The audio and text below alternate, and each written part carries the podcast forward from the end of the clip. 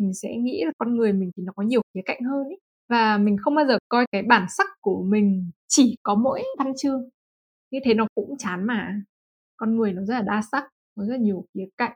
Mỗi lần nhìn thấy một cái gì đấy. Còn nếu như mà lúc nào có mỗi văn chương thôi thì cái lúc mà không viết được thì mình là ai, đúng không? Mình là ai nếu một ngày đấy mình không viết được? Và mình nghĩ là nếu như mà mình chỉ là nhà văn thôi thì sẽ đến một cái lúc mà mình sẽ rơi vào một khủng hoảng là không biết mình là ai cả khi mà mình không còn viết được nữa. Xin chào, cảm ơn các bạn đã ghé thăm Báo Chấm Podcast chia sẻ nội dung xoay quanh câu chuyện người viết, người đọc, phát triển bản thân. Đầu host bởi Nam Nguyễn, writer and blogger. Các tập trên kênh chính Báo Chấm Podcast sẽ được phát sóng định kỳ vào lúc 21 giờ mỗi tuần thứ bảy hàng tuần. Đối với kênh phụ làm podcast không các tập sẽ được phát sóng định kỳ vào lúc 21 giờ mỗi tuần thứ sáu hàng tuần. Tất cả đều phát hành trên nền tảng YouTube, hệ thống Anchor. Các bạn hãy nhớ bật thông báo để không bỏ lỡ bất kỳ tập podcast nào nhé. Còn bây giờ, hãy cùng mình phiêu lưu trên chuyến hành trình trải nghiệm với con chữ, khám phá kiến thức mới, học hỏi và phát triển bản thân. Chúc các bạn có thời gian vui vẻ và ý nghĩa cùng ba chấm.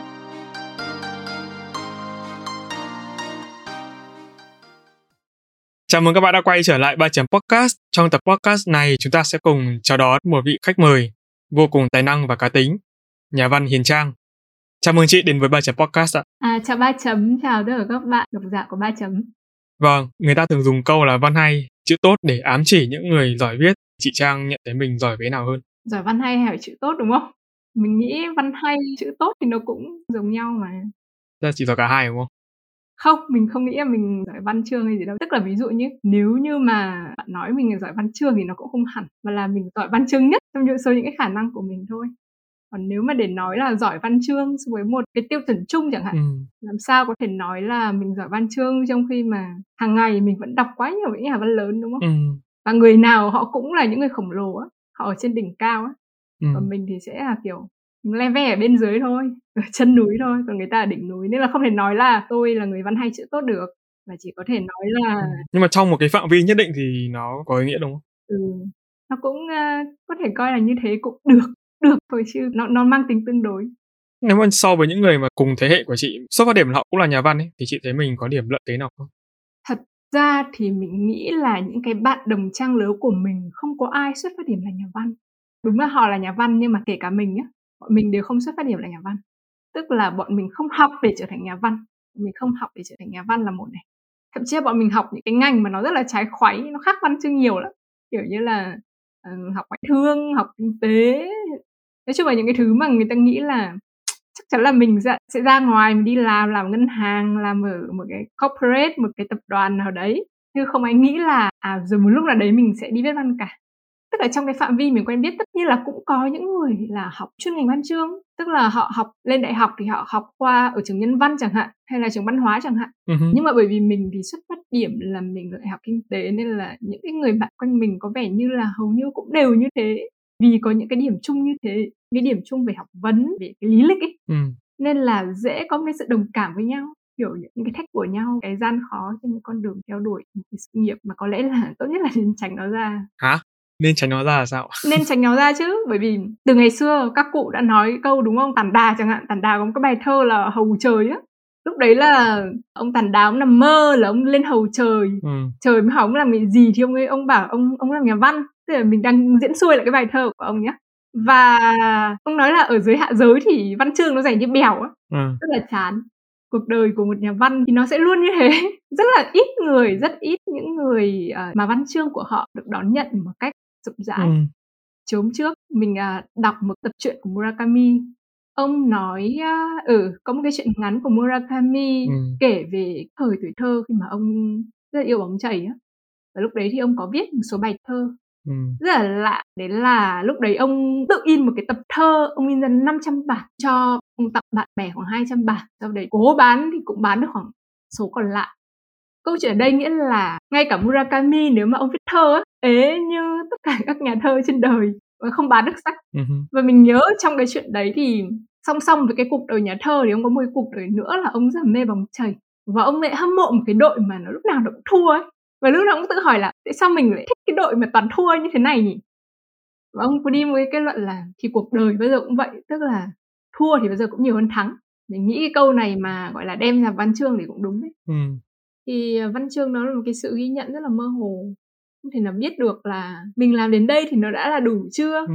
cái này có được coi là một thành tựu gì không nên là để vượt qua được cái áp lực để trở thành một cái niềm tự hào của cha mẹ đối với mình là một trong những cái áp lực khó khăn nhất sẽ có những khoảnh khắc mà bạn sẽ cảm thấy là bạn bị tổn thương từ chính những người trong gia đình mình ấy. cho dù mình làm cái gì đi chăng nữa thì mình cũng không đủ tốt trong mắt cha mẹ thậm chí đến ngày hôm qua bố mẹ mình vẫn còn nói về chuyện là có một con của bạn bố mẹ à, sang anh học thạc sĩ ừ. một năm và sau bạn ấy ở lại anh và bạn ấy học ngành tài chính và vẫn nói lại về cái chuyện là tại sao ngày xưa à, bố mẹ đã bảo con là con sẽ phải sang anh để học tiếp cái ngành của con mà con không học. Thì có hỏi bây giờ cuộc sống con đã khác rồi không? Tương lai con đã khác rồi không? Bố bảo không bao giờ sai cả. Ngày hôm qua vẫn còn nói những điều như thế với mình. Ừ. mặc dù cũng có những cái lúc mà thừa nhận là ừ cái lựa chọn của mình là là rất là hợp với con người mình và mình đã kiên định đi theo nó nhưng sẽ có những cái khoảnh khắc mà cái ham muốn thầm kín của bố mẹ là để làm mình sống thay những cái ước mơ của bố mẹ không đạt ừ. được nó vẫn hiện lên ừ. mình vẫn vật lộn ngày ngày về cái điều đấy nhé và có rất là nhiều điều mình nghĩ là mình sẽ làm nếu như mình không chịu áp lực đấy nếu như mình là một người gọi là tự do đấy nhưng mà mình vẫn chưa tự do ừ. vẫn có những thứ mình làm là để đẹp lòng bố mẹ. À. mình vẫn vẫn vướng mắc ở trong cái việc là sống với người khác. Nhưng mà chị biết là cái việc này nó không đem lại cho mình một cái nguồn thu nhập đủ lớn để chưa nói đến giờ mà đủ để nuôi sống gia đình thì tại sao chị vẫn đến với cái công việc viết sách và sao hơn nữa là công việc viết lách chuyên nghiệp? Đây lại là một câu uh, trả lời rất thật đây này. Đấy là mình là một cái người có cái sự hoạch định tức là mình tin kế hoạch ấy. Làm việc gì thì mình cũng nghĩ là nó phải có kế hoạch cơ chứ không có cái gì mà tự nhiên mà mà mà nhảy vào dạ. và làm được mình là con người rất tin vào việc lên kế hoạch thì dạ. uh, năm 18 tuổi nói thật là từ lúc đấy chưa nghĩ là, là nhà văn đâu nhưng mà đã có một cái ao ước để là làm nào để chỉ làm đến năm 40 tuổi thôi sau đấy là từ đấy trở đi là sẽ nghỉ hưu sớm hoặc là sẽ đi làm những cái việc nó nhẹ nhàng thôi nhưng mà quan trọng mình sống với những cái thứ mình thích oh. tức là lúc đấy là chưa hề biết là cái thứ mình thích là cái gì đâu nhá nhưng ừ. mà cứ nghĩ là bây giờ mình ừ nhưng mà mình sẽ phải làm cái thứ mình thích thì từ lúc đấy mình đã đi làm thêm và mình có một kế hoạch chi tiêu rất là cẩn thận để mình tích lũy một cái khoản thu nhập cho đến năm 40 tuổi là mình có thể nghỉ hưu. Ừ. đến bây giờ thì mình vẫn đang làm cái chuyện đấy vẫn đang làm chuyện đấy và mình cảm thấy là mình đã làm đúng kế hoạch của mình. Tức là những cái gì mà mình nghĩ là mình sẽ phải uh, định trong việc chi tiêu trong việc kiếm thu nhập. Nên là đâu đấy thì mình cũng dần dần tự giảm áp lực cho mình nhưng như mình nói là mình không hề phụ thuộc tài chính của bố mẹ không hề ừ. chưa bao giờ chưa bao giờ phụ thuộc luôn. Tất nhiên là cái thời còn bé không làm gì. Nhưng mà từ ngày đi làm thì không bao giờ phụ thuộc vào bố mẹ bởi vì mình nghĩ là mình biết cách chi tiêu bởi vì nó là cái điều phải làm thôi. Nhưng mà mình muốn đến một cái lúc mà mình muốn chỉ biết những thứ mình thích chỉ làm những thứ mình thích. Đúng rồi. Không bị uh, cuốn theo những thứ mà nó nằm bên ngoài nữa. Có thế đấy là cái hoàn cảnh bên ngoài. Vậy còn cái bên trong chị thì sao bên ngoài hậu thuẫn được thì tốt rồi, nhưng bên trong mình tại sao chị lại muốn trở thành một người viết?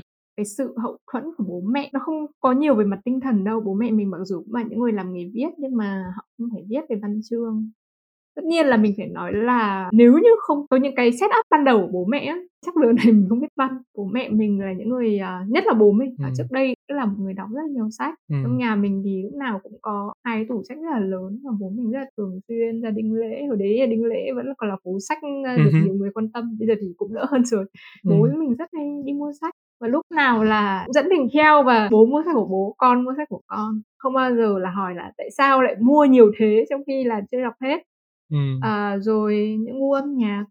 Nhìn cái hình ảnh bố mình ngồi trước một cái bàn làm việc nghe nhạc cổ điển ừ. và đằng sau là một tủ sách rất là ừ. lớn. Mình có một hình rất là đẹp. Tức là ngay từ khi còn nhỏ thì đó những cái hình ảnh đẹp nhất đối với mình. Nhưng mà tất nhiên là bây giờ thì mình nghĩ là mình sẽ ít học được từ bố mẹ mình nghĩ là những cái gì mà những cái gì hay nhất của họ là mình đã học được rồi. Và những cái gì tệ nhất của họ thì chắc mình cũng đã thấm rồi mình có thấm vào người mình rồi thì mình cũng sẽ trở thành những người như bố mẹ mình theo cách này hay cách khác. Có lẽ là không hẳn là tài chính mà nó là một cảm giác an toàn nếu như mà mình ngã thì sẽ luôn có một cái gối đỡ cho mình. Nhưng mà chị có nghĩ đến một ngày mà mình không còn điểm tựa không còn hậu thuẫn là gia đình nữa? Thì cái gì sẽ giúp chị tiếp tục sống với cái đam mê của mình? À, ví dụ thôi một cái ví dụ rất đơn giản. Đấy là bố mẹ mình muốn mình có bảo hiểm y tế và bảo hiểm xã hội tức là mày làm ở đâu thì làm mày làm cái gì thì làm nhưng mày phải có bảo hiểm y tế và bảo hiểm xã hội. Điều đấy thì đồng nghĩa việc mình sẽ không thể làm freelance 100% được. Mình vẫn phải có một cái công việc đàng hoàng. Và thậm chí nhé ngay cả lúc mà mình ờ, mà mình làm freelance nhé tức là có một cái khoảng thời gian ngắn ngắn mình làm freelance toàn phần nhé, mình cũng vẫn hỏi phải hỏi bạn mình bạn mình là chủ một cái doanh nghiệp và nhờ bạn ấy là anh ơi anh giúp em một cái việc là anh ờ, anh cho em làm nhân viên công ty anh tức là về mặt danh nghĩa để em đóng cái phần bảo hiểm của em ở công ty anh. Để cái bảo hiểm của em nó vẫn tiếp tục ongoing đấy. Ừ. em vẫn có một cái bảo hiểm y tế em vẫn được đóng bảo hiểm xã hội. Ừ. và nhiều khi là mình nghĩ mình nghĩ lại là thật ra là mình có cái bảo hiểm này để làm gì nhở? Mình đã mua cái bảo hiểm khác bên ngoài rồi mà. Nhưng mà cuối cùng thì mình nghĩ là à mình làm cái này bởi vì bố mẹ mình muốn có cái đấy. Và mình không muốn làm bố mẹ thất vọng không muốn làm bố mẹ buồn. Yeah. tức là mình hay nói chuyện bạn bè thì mình sẽ nói là mình rất ích kỷ đâu đấy mình cũng ích kỷ thật. Nhưng mà khi mà mình làm cái gì đấy khiến cho bố mẹ vui đưa được bố mẹ đi đâu đấy khiến ừ. mà thật ra ông bà có thể tự đi mà ông bà đâu cần tiền của mình đâu. Nhưng mà nếu mà nó là của mình thì nó vẫn là một cái gì đấy mà rất có ý nghĩa với bố mẹ. Vậy thì cái điều gì trong cuộc sống khiến chị cảm thấy hạnh phúc nhất? Hôm qua vừa xem Harry Potter xong và có một cái uh, chắc em xem đúng không? Tập 2 đúng không? Tập 2 gì? Ờ em cũng xem lại. Tập 5 tập 5 chắc là nó chiếu marathon ở trên HBO á.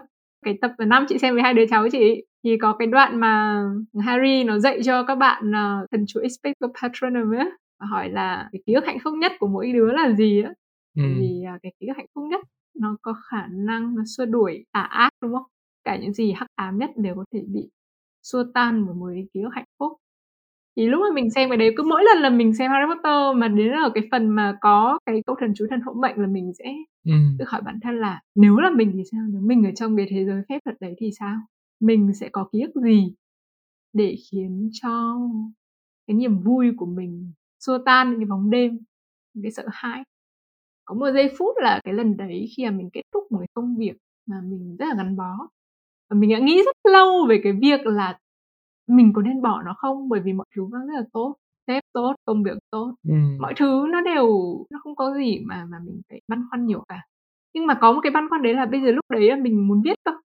Mình rất là muốn viết mình có một cái dự án và mình rất là muốn dành thời gian cho nó. Và mình nhớ cái khoảnh khắc sau khi mà mình uh, sắp kết thư nghỉ việc cho anh uh, anh CEO á và mình bước xuống cái cầu thang về cái văn phòng của mình ở trên một cái tòa nhà pháp cổ mình trên tầng tầng 3 một cái tòa nhà pháp cổ lúc mình đi xuống cầu thang cái cầu thang rất là đẹp. Và lúc đấy mình nhớ là vào mùa thu tháng 11 lúc đấy thật ra Hà Nội vẫn đang ở mùa thu chứ chưa vào đông. Ánh nắng của mùa thu Hà Nội nó đẹp kinh khủng. Uh-huh.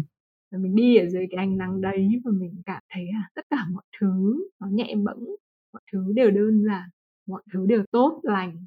Và mình nghĩ về tương lai rất là nhiều không có một cái gánh nặng tâm lý nào ở thời điểm đấy.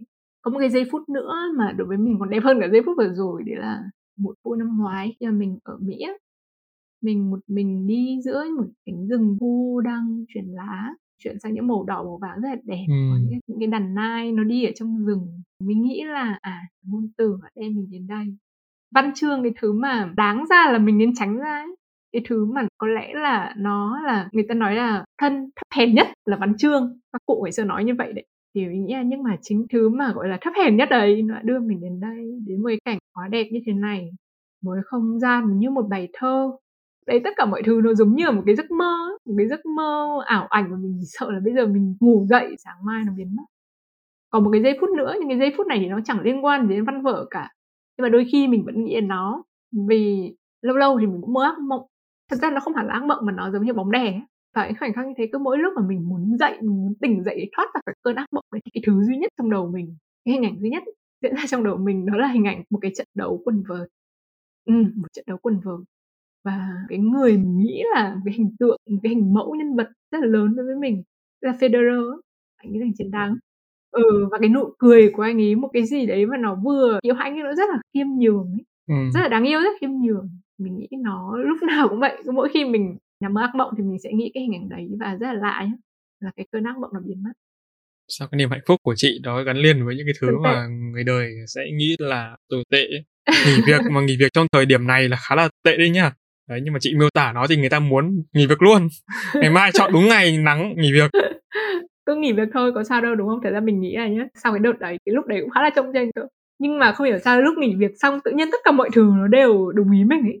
Hồi đấy mình có một người bạn thân bạn ấy cũng nghỉ với công việc ở bạn đã gắn bó 5 năm rồi. Ừ.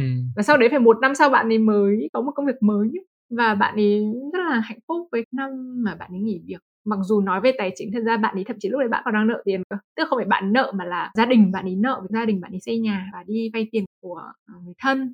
Và lúc đấy thì cái gánh nặng kinh tế cả nhà là dựa vào bạn ấy. Nhưng mà trong một năm bạn không kiếm tiền đấy bạn lại rất là hạnh phúc. Bạn ấy phát triển mình trở thành một con người rất là khác để khi mà bạn trở lại làm việc ấy thì mọi thứ nó đều tốt đẹp hơn hẳn kể cả là về điều kiện làm việc lẫn lương chuyện yêu đương mọi thứ nó đều tốt hơn hẳn.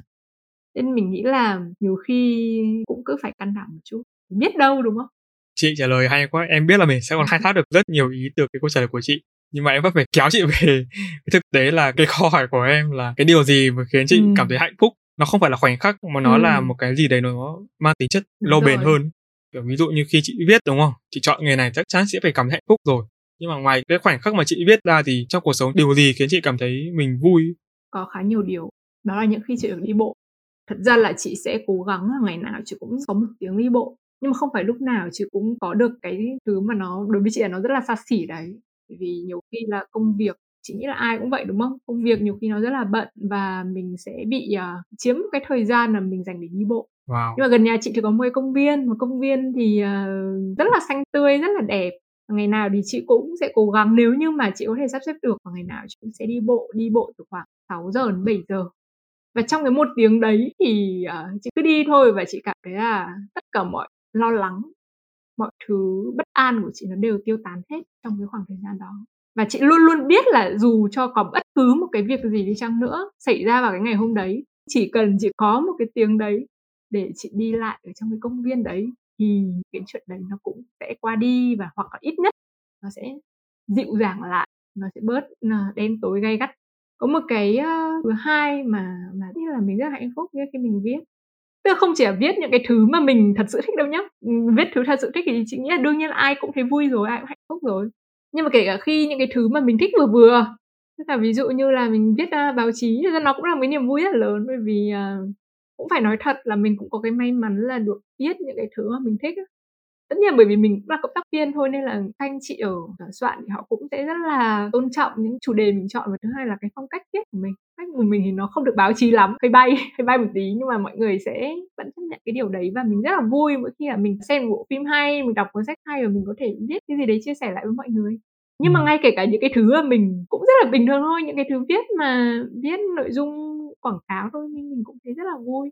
Tất nhiên là nó sẽ không phải là một sự thăng hoa tột đỉnh như là không phải một niềm vui mà nó sung sướng to lớn khi mà mình viết những thứ mà mình thật sự thích. Nhưng mà nó cũng không kiểu gây cho mình một cái sự à, khó chịu hay gì ấy và mình vẫn thấy rất là tươi sáng mỗi khi mình được viết một cái bài đơn giản là một bài PR hay là một bài post đăng lên Facebook chẳng hạn. Ừ. cái thứ ba cái niềm vui thứ ba đấy là khi mà em đọc một cái gì hay á xem một cái gì hay nghe một cái gì hay á đây thì nó không còn là niềm vui nữa nó giống như một cái khoái cảm á. Ừ. một cái khoái cảm rất là lớn lao khi mà mình mình có nhớ những cái lúc mình rất là buồn và mình xem một bộ phim của Dương Đức Thương chẳng hạn hay là của một cái nhà là phim uh, nghệ thuật nào đấy. Và lúc đấy mình có cảm giác như ôi tôi muốn cả cuộc đời tôi chỉ được chỉ cần được xem phim là tôi thấy là tôi thỏa thích lắm rồi tôi không còn một cái đòi hỏi gì hơn nữa cả từ cái cơ thể mình làm ra mình nó cảm thấy cái nhiệt độ nó trên cao hơn mình cảm thấy là hưng phấn khi mình xem được những cái gì đấy mà nó chạm đến con người của mình. Hoặc là nghe nhạc thôi. Bạn mình nó bảo mình là đấy, naturally high. Tức là, kiểu ờ, phê một cách tự nhiên đấy không cần uh, uống rượu hay làm gì mà nghe nhạc cũng đã thấy là sướng cũng đã thấy kiểu nó chạm vào từng ừ. uh, từng cái thớ thịt từng cái tế bào của mình rồi nói thật là mình rất dễ đạt được cái cảm giác um, khoái cảm như âm nhạc ừ. qua rất là nhiều thể loại nhạc từ nhạc cổ điển nhạc jazz những cái thứ nhạc mà người ta coi là khó nghe cho đến những nhạc mà nó rất là đại chúng như nhạc pop chẳng hạn thì ừ. mình cũng nghe và mình cảm thấy rất là sung sướng khi được nghe một bản nhạc hay nhân cái việc chị nói đến khoái cảm ừ. tức là đối với dân công sở nhá mà ở trong agency như kiểu của em ừ. đi những người làm sáng tạo ấy, ở lứa tuổi của bọn em ở trong công ty thường sẽ tìm đến những cái chất kích thích hồi xưa em vào một cái agency em không biết là đùa hay thật nhưng mà đại loại là nhân viên cũ trong giờ sẽ chơi đồ hay là hút cái gì đấy để có thể nghĩ ra được idea ừ. và cái việc mà phải đi nhậu ấy mà không chỉ giữa agency mà trong công sở phải đi nhậu ừ. rất là nhiều sau giờ tan ca hoặc là một cái dịp nào đó. Ừ. nó là cái chuyện xảy ra như cơm bữa không chỉ là việc mở rộng một quan hệ mà nó còn là một cái gì đấy nó khoái cảm kiểu của nhậu. Thì cái việc nghiện và nhậu nghiện ở đây tức là mình nói về cái sử dụng chất kích thích đi. Chị hiểu nó như nào trong sáng tạo? Ừ. Thế xong rồi em sẽ đặt câu hỏi trong lúc em say đang say không? À không không không không. Có đang uống không? Cái đấy thì mình mình em mà bảo có thì khán giả nghe lại có cái gì nó sai sai. Nhưng mà đối với em em rất mong là khách mời sẽ uống một cái gì đấy. Thật ra là uống uống rượu nó không có gì xấu cả. Ví dụ như là chị rất là thích uống rượu với gia đình chẳng hạn hoặc với bạn bè chẳng hạn. Và và tất nhiên là chị nghĩ là ai thì cũng có trải nghiệm là đã từng nhậu đã từng say và say khướt Tuy ừ. nhiên thì như thế này, chị cũng đã từng quan sát và cũng nghe rất là nhiều chuyện là dân sáng tạo thì họ rất là thích nhậu, rất là thích uh, nghiện. Tức là họ cũng có thể chơi cần này, nói chung là chơi. Là, ừ đúng rồi, họ cũng ừ họ cũng hút cần, họ cũng uh, uống rượu say đúng không? Nhưng mà chị thì chị nghĩ niềm vui nó đến từ cái gì nó bền vững hơn. Ví dụ như là với cá nhân chị với cái kết cấu con người chị chị mà say thì chị không nghĩ ra cái gì cả chị không nghĩ ra cái gì cả và chị không tin vào những cái gì mà mình nghĩ ra trong lúc đấy. Chị chỉ tin vào những sáng tạo của mình khi mà chị hoàn toàn tỉnh táo khi mà chị như nước lọc ấy. Chị nghĩ là lúc đấy là mình thanh đạm nhất này thanh khiết nhất và mình có thể lọc được mọi thứ. Nó nó đúng ý mình nhất ừ. còn những cái lúc mà mình say những ý tưởng ở lúc mình say ấy không hiểu sao chị có cái cảm giác là mình không nên tin vào nó. Đấy chỉ là những cái ảo ảnh thôi. Nó chưa chắc hay như mà mình nghĩ đâu ừ. và mình cần một cái khoảng thời gian để lắng lại, để mình biết là nó đúng hay là nó sai nhất là đối với một người khi mà viết chuyện dài chẳng hạn. Tất nhiên là vẫn có những tiểu thuyết ra thì họ họ sẽ tìm cảm hứng trong cơn say và họ vẫn nghĩ ra những tuyệt tác. Đấy cũng là chuyện bình thường, nhưng mỗi người sẽ có một cái cách làm việc khác nhau. Chị tin vào những cái gì mang tính kỷ luật hơn. Ví dụ như là sáng ngày ra, sáng tỉnh dậy sớm, viết một ngàn từ chẳng hạn. Đến một ngàn từ là thôi là dừng. Hoặc là viết cái ý này chẳng hạn. Hết cái ý đấy là thôi là dừng cá nhân chị thì chị sẽ hay viết vào buổi chiều buổi sáng chị vẫn có những công việc khác. Ừ. thì buổi chiều cứ khoảng một rưỡi là chị sẽ ngồi ở bàn chị làm việc đến khoảng 5 giờ năm rưỡi. Có hôm nào mà chị độ bê trễ thì chị làm đến 6 giờ. Ví dụ như vậy. Giống em thích nhỉ lớp sinh học của em đấy. Ừ. là đến lúc đấy là thôi. Là thôi là là dừng lại. Ừ. là không viết nữa. Để ngày mai tiếp tiếp tức là ngay khi mà mình làm việc mình có kế hoạch thì mình cảm thấy mình tin vào những cái gì mình làm ấy, mà ừ. mình nghĩ nó là những cái gì mà tốt nhất mình sẽ chuẩn bị. Tất nhiên là mình ờ, không loại trừ cảm hứng là một người viết thì chắc chắn là sẽ có những lúc có cảm hứng. Nhưng mà chị nghĩ đấy văn chương nó tồn tại ở nhiệt độ 17 độ C. Ừ. văn chương nó nên tồn tại ở nhiệt độ 17 độ C khi mà bạn có đủ cái độ lạnh đủ cái sự bình tĩnh.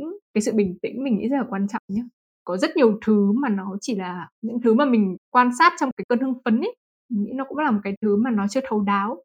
Nhưng mà khi mà mình lùi lại một bước và mình để tâm trí mình lạnh đi mình đứng cách nhìn mình đứng có một khoảng cách cái ý tưởng đấy thì mình sẽ có một cái nhìn đúng đắn hơn về nó một cái nhìn đầy đủ hơn về nó. Mặc dù là chị cũng không phản đối gì cái việc là mọi người thích đi nhậu chẳng hạn ừ. vì mình cũng đi nhậu nhưng mà khi mà đi nhậu là mình không mang não đi mình cất não ở nhà cất ở trong ngăn kéo đóng kín lại khóa kín lại mình đến đấy một cái sự rỗng không của mình và mình vui với bạn bè và mình không nghĩ là bây giờ tôi uống phải uống cái này để tôi nghĩ ra cái gì ừ.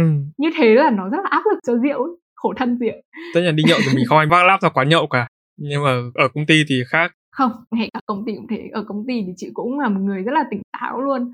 Và tức là chị sẽ luôn uh, tính toán xem là cái thời gian mình làm task này là bao lâu và mình sẽ kiểu đến cái là mình sẽ làm ngay để nhỡ đâu có những cái task mà nó tự nhiên nó ập đến đúng không? Mình đã làm những cái kia rồi làm xong trước rồi mình sẽ không bị bị động không bị thiếu thời gian. Chị rất là sợ cái cảm giác là bị đòi deadline ấy. nên là ví dụ nhá chị hay có kiểu là deadline là 7 ngày thì ngày thứ năm mà chị đã gửi đi rồi hoặc là nếu như mà chị cảm giác là là là là cái thời hạn mà họ cho mà nó mình không đủ ý, thì ví dụ như chị sẽ xin họ là cho em 10 ngày nhưng mà đến ngày thứ bảy chị sẽ gửi cho họ chứ không bao giờ đến ngày thứ 10 cả. Tức là khi mà chị ờ, chị deal với deadline thì chị luôn deal ra một cái khoảng chị chắc chắn là đến lúc đấy chị đã làm xong rồi để không tự tạo áp lực cho mình chị sợ bị nợ chữ lắm. Thế là cái cách làm việc của chị nó tương đối là kỷ luật. Nhưng mà chị có phải là người rất thực tế và lý trí không? Có lẽ là nếu mà bảo là chị rất là thực tế thì chắc là mọi người đấm vào chị mấy cái mà bởi vì uh, trong mắt mọi người thì chị là một người rất là mơ mộng Ồ, oh, nhưng mà chị tự nhận mình là mơ mộng là lý trí? Không không, tức là như thế này, chị nhận ra chị là một con người kiểu luôn luôn đứng ở giữa tất cả mọi thứ nhé. Chị không phải là người có hàn lâm đâu. Đấy là ví dụ nhá. Chị nghe cả nhạc cổ điển và nhạc Taylor Swift và chị enjoy cả hai cái đấy tức là là một con người mà tức là không quá là đại chúng nhưng mà cũng không quá là hàn lâm cái gì mình cũng thích được. Và mình luôn luôn đứng ở giữa tức là mình không quá thực tế nhưng cũng không quá mơ mộng. Tức là vào những cái lúc mà mình cần tỉnh á thì mình rất mơ mộng nhưng mà lúc cần mơ mộng thì mình lại rất tỉnh. Tại vì trong câu trả lời của chị em cảm giác như là cái phần thực tế của chị nó trội hơn rất là nhiều. Cảm giác như là cái phần mơ mộng cái cảm xúc của chị bị nén lại. Không hề.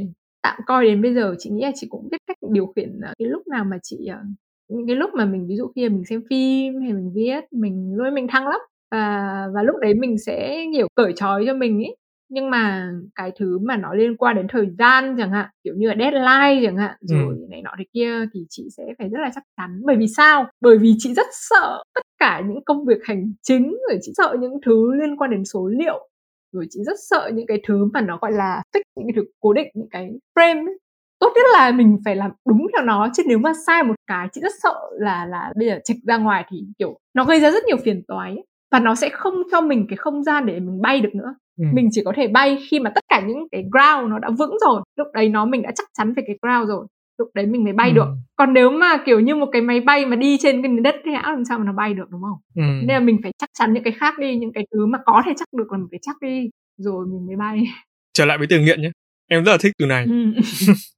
chị có phải là người nghiện viết và nghiện đọc không? Thế cái này chị nghĩ là cũng có cũng không. Chị nghiện cái gì khác ngoài viết và đọc không?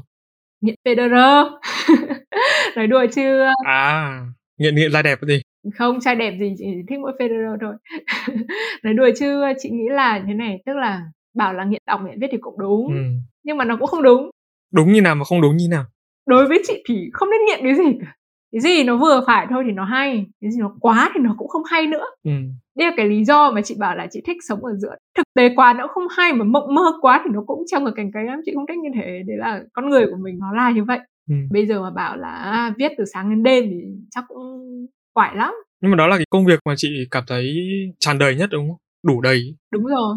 Nhưng mà nó sẽ em sẽ tưởng tượng như này nhá. Chị đã từng trải qua một lần đấy là có một cái Kindle thế xong rồi chị uh, quên không sạc nó. Thế là nó sạc nó về không phần trăm xong rồi mấy tháng liền chị không sạc nó ấy.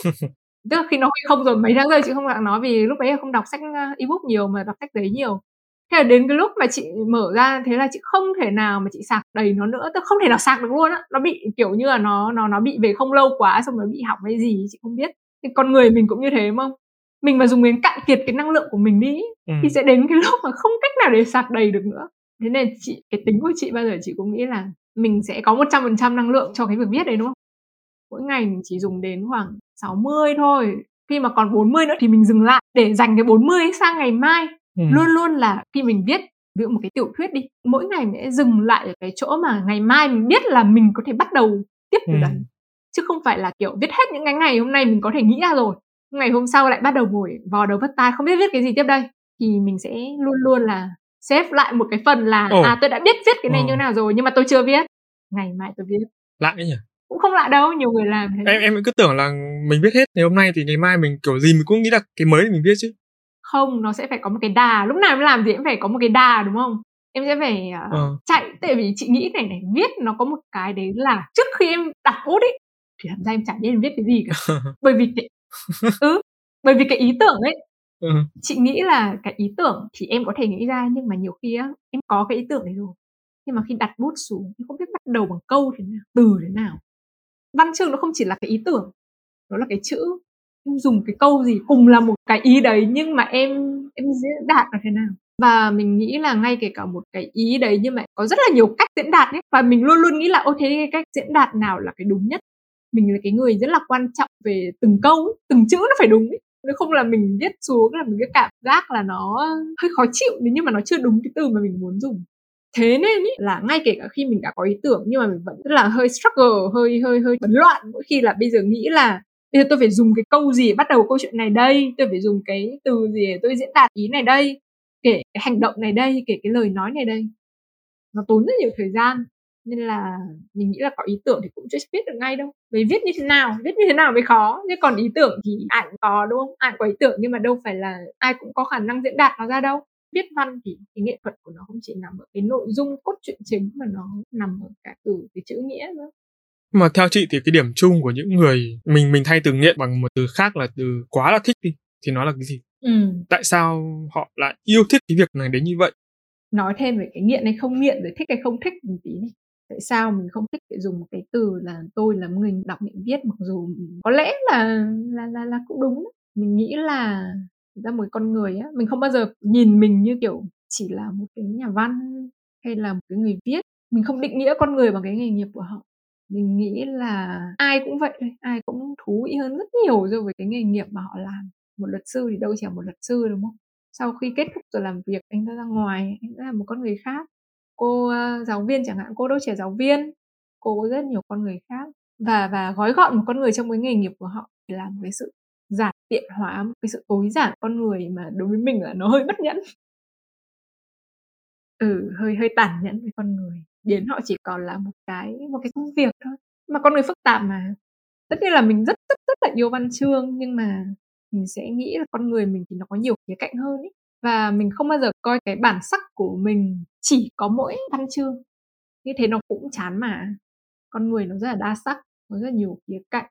Mỗi lần nhìn thấy một cái gì đấy. Còn nếu như mà lúc nào có mỗi văn chương thôi thì cái lúc mà không viết được thì mình là ai, đúng không? Mình là ai? Nếu một ngày đấy mình không viết được. Và mình nghĩ là nếu như mà mình chỉ là nhà văn thôi thì sẽ đến một cái lúc và mình sẽ rơi vào một khủng hoảng là không biết mình là ai cả khi mà mình không còn viết được nữa. Mình nghĩ là chắc chắn là sẽ có một thời điểm, đúng không? Rất là dễ. Tức là không nhất thiết là nó phải xảy ra ngay ngày mai hay ngay năm sau hay là có thể 20 năm nữa khi mà mình đã già chẳng hạn. Lúc mà không còn câu chuyện gì để kể cả, thấy cái câu chuyện nào của mình cũng nhạt thách ra mà không muốn viết nữa. Thế thì lúc đấy mình là ai, đúng không? Thế mình là ai? Hay là mấy người nghỉ hưu chẳng hạn, như mẹ mình. Như mẹ mình ngày trước mẹ mình làm báo, bây giờ mẹ mình không làm báo nữa. Nếu như mà lúc nào chỉ coi như là bà ấy là một nhà báo thì bây giờ bà không làm nhà báo nữa thì bà là ai? Trong khi thật ra là mẹ mình cũng có rất nhiều những con người khác rất nhiều những cái vai trò khác không nên bị định nghĩa ở trong mỗi cái công việc. Ừ. thì uh, mình nghĩ là nếu như mà coi con người chỉ là cái công việc họ làm thôi thì nó tàn nhẫn lắm. Nó sẽ xóa sạch con người khi mà họ không còn làm được cái công việc đấy nữa. Và tại sao lại uh, nghĩ là mình chỉ có thể làm được mỗi một công việc ừ. mình nghĩ là nhỡ đâu vào cái lúc nào đấy tự nhiên mình lại có một cái khởi một cái cảm hứng để làm một cái gì khác. Ừ. chẳng lẽ chỉ vì mình đã bị định danh là à cô này cô ấy kiếm tiền nhờ viết văn thế cô ấy làm người viết thôi thì sau này không làm được gì khác à? Mình chỉ là một người viết thôi à? Ừ. mình nghĩ là mặc dù rất là yêu văn chương nhưng mà mình có thể làm được những thứ khác nữa. Ừ. vậy thì đối với chị điều gì hình thành cá tính mà chỉ có người viết mới sở hữu? Nó cần sát nghĩa với từ tố chất ấy. Thật ra thì ai cũng có câu chuyện để kể hết. Ai cũng có những nỗi mặc cảm ai cũng có những nỗi đau, ai cũng có những nỗi, thậm chí là nỗi nhục nhã luôn á. Không còn cái nỗi nhục nhã nào là nhỏ cả.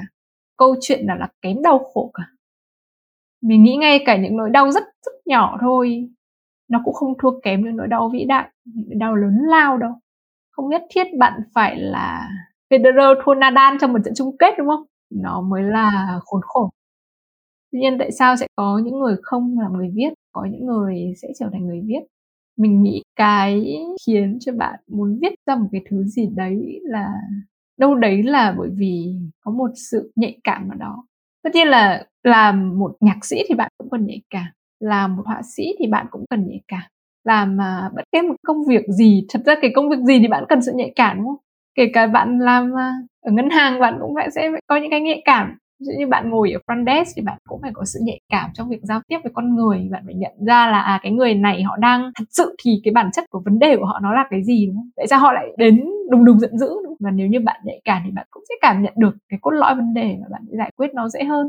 Nên là thật ra công việc gì nó cũng cần nhạy cảm. Nhưng mà đối với nhà văn thì mình nghĩ là cái sự nhạy cảm của nó, ngoài cái nhạy cảm ra nó có một cái sự kiên định mình nghĩ là vào tầm những năm mà 10 tuổi thì ai cũng làm nhà văn. Tức là nó không cần phải là một cái ước mơ mà to lớn hiển hiện đâu nhưng mà bạn rất là thích viết làm cái gì đấy khi bạn mới bắt đầu là làm chủ được cái ngôn ngữ của mình.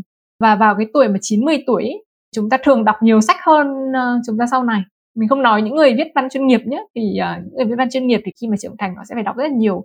Nhưng mà phần lớn mọi người cái tuổi thơ là cái lúc mà bạn đọc nhiều nhất.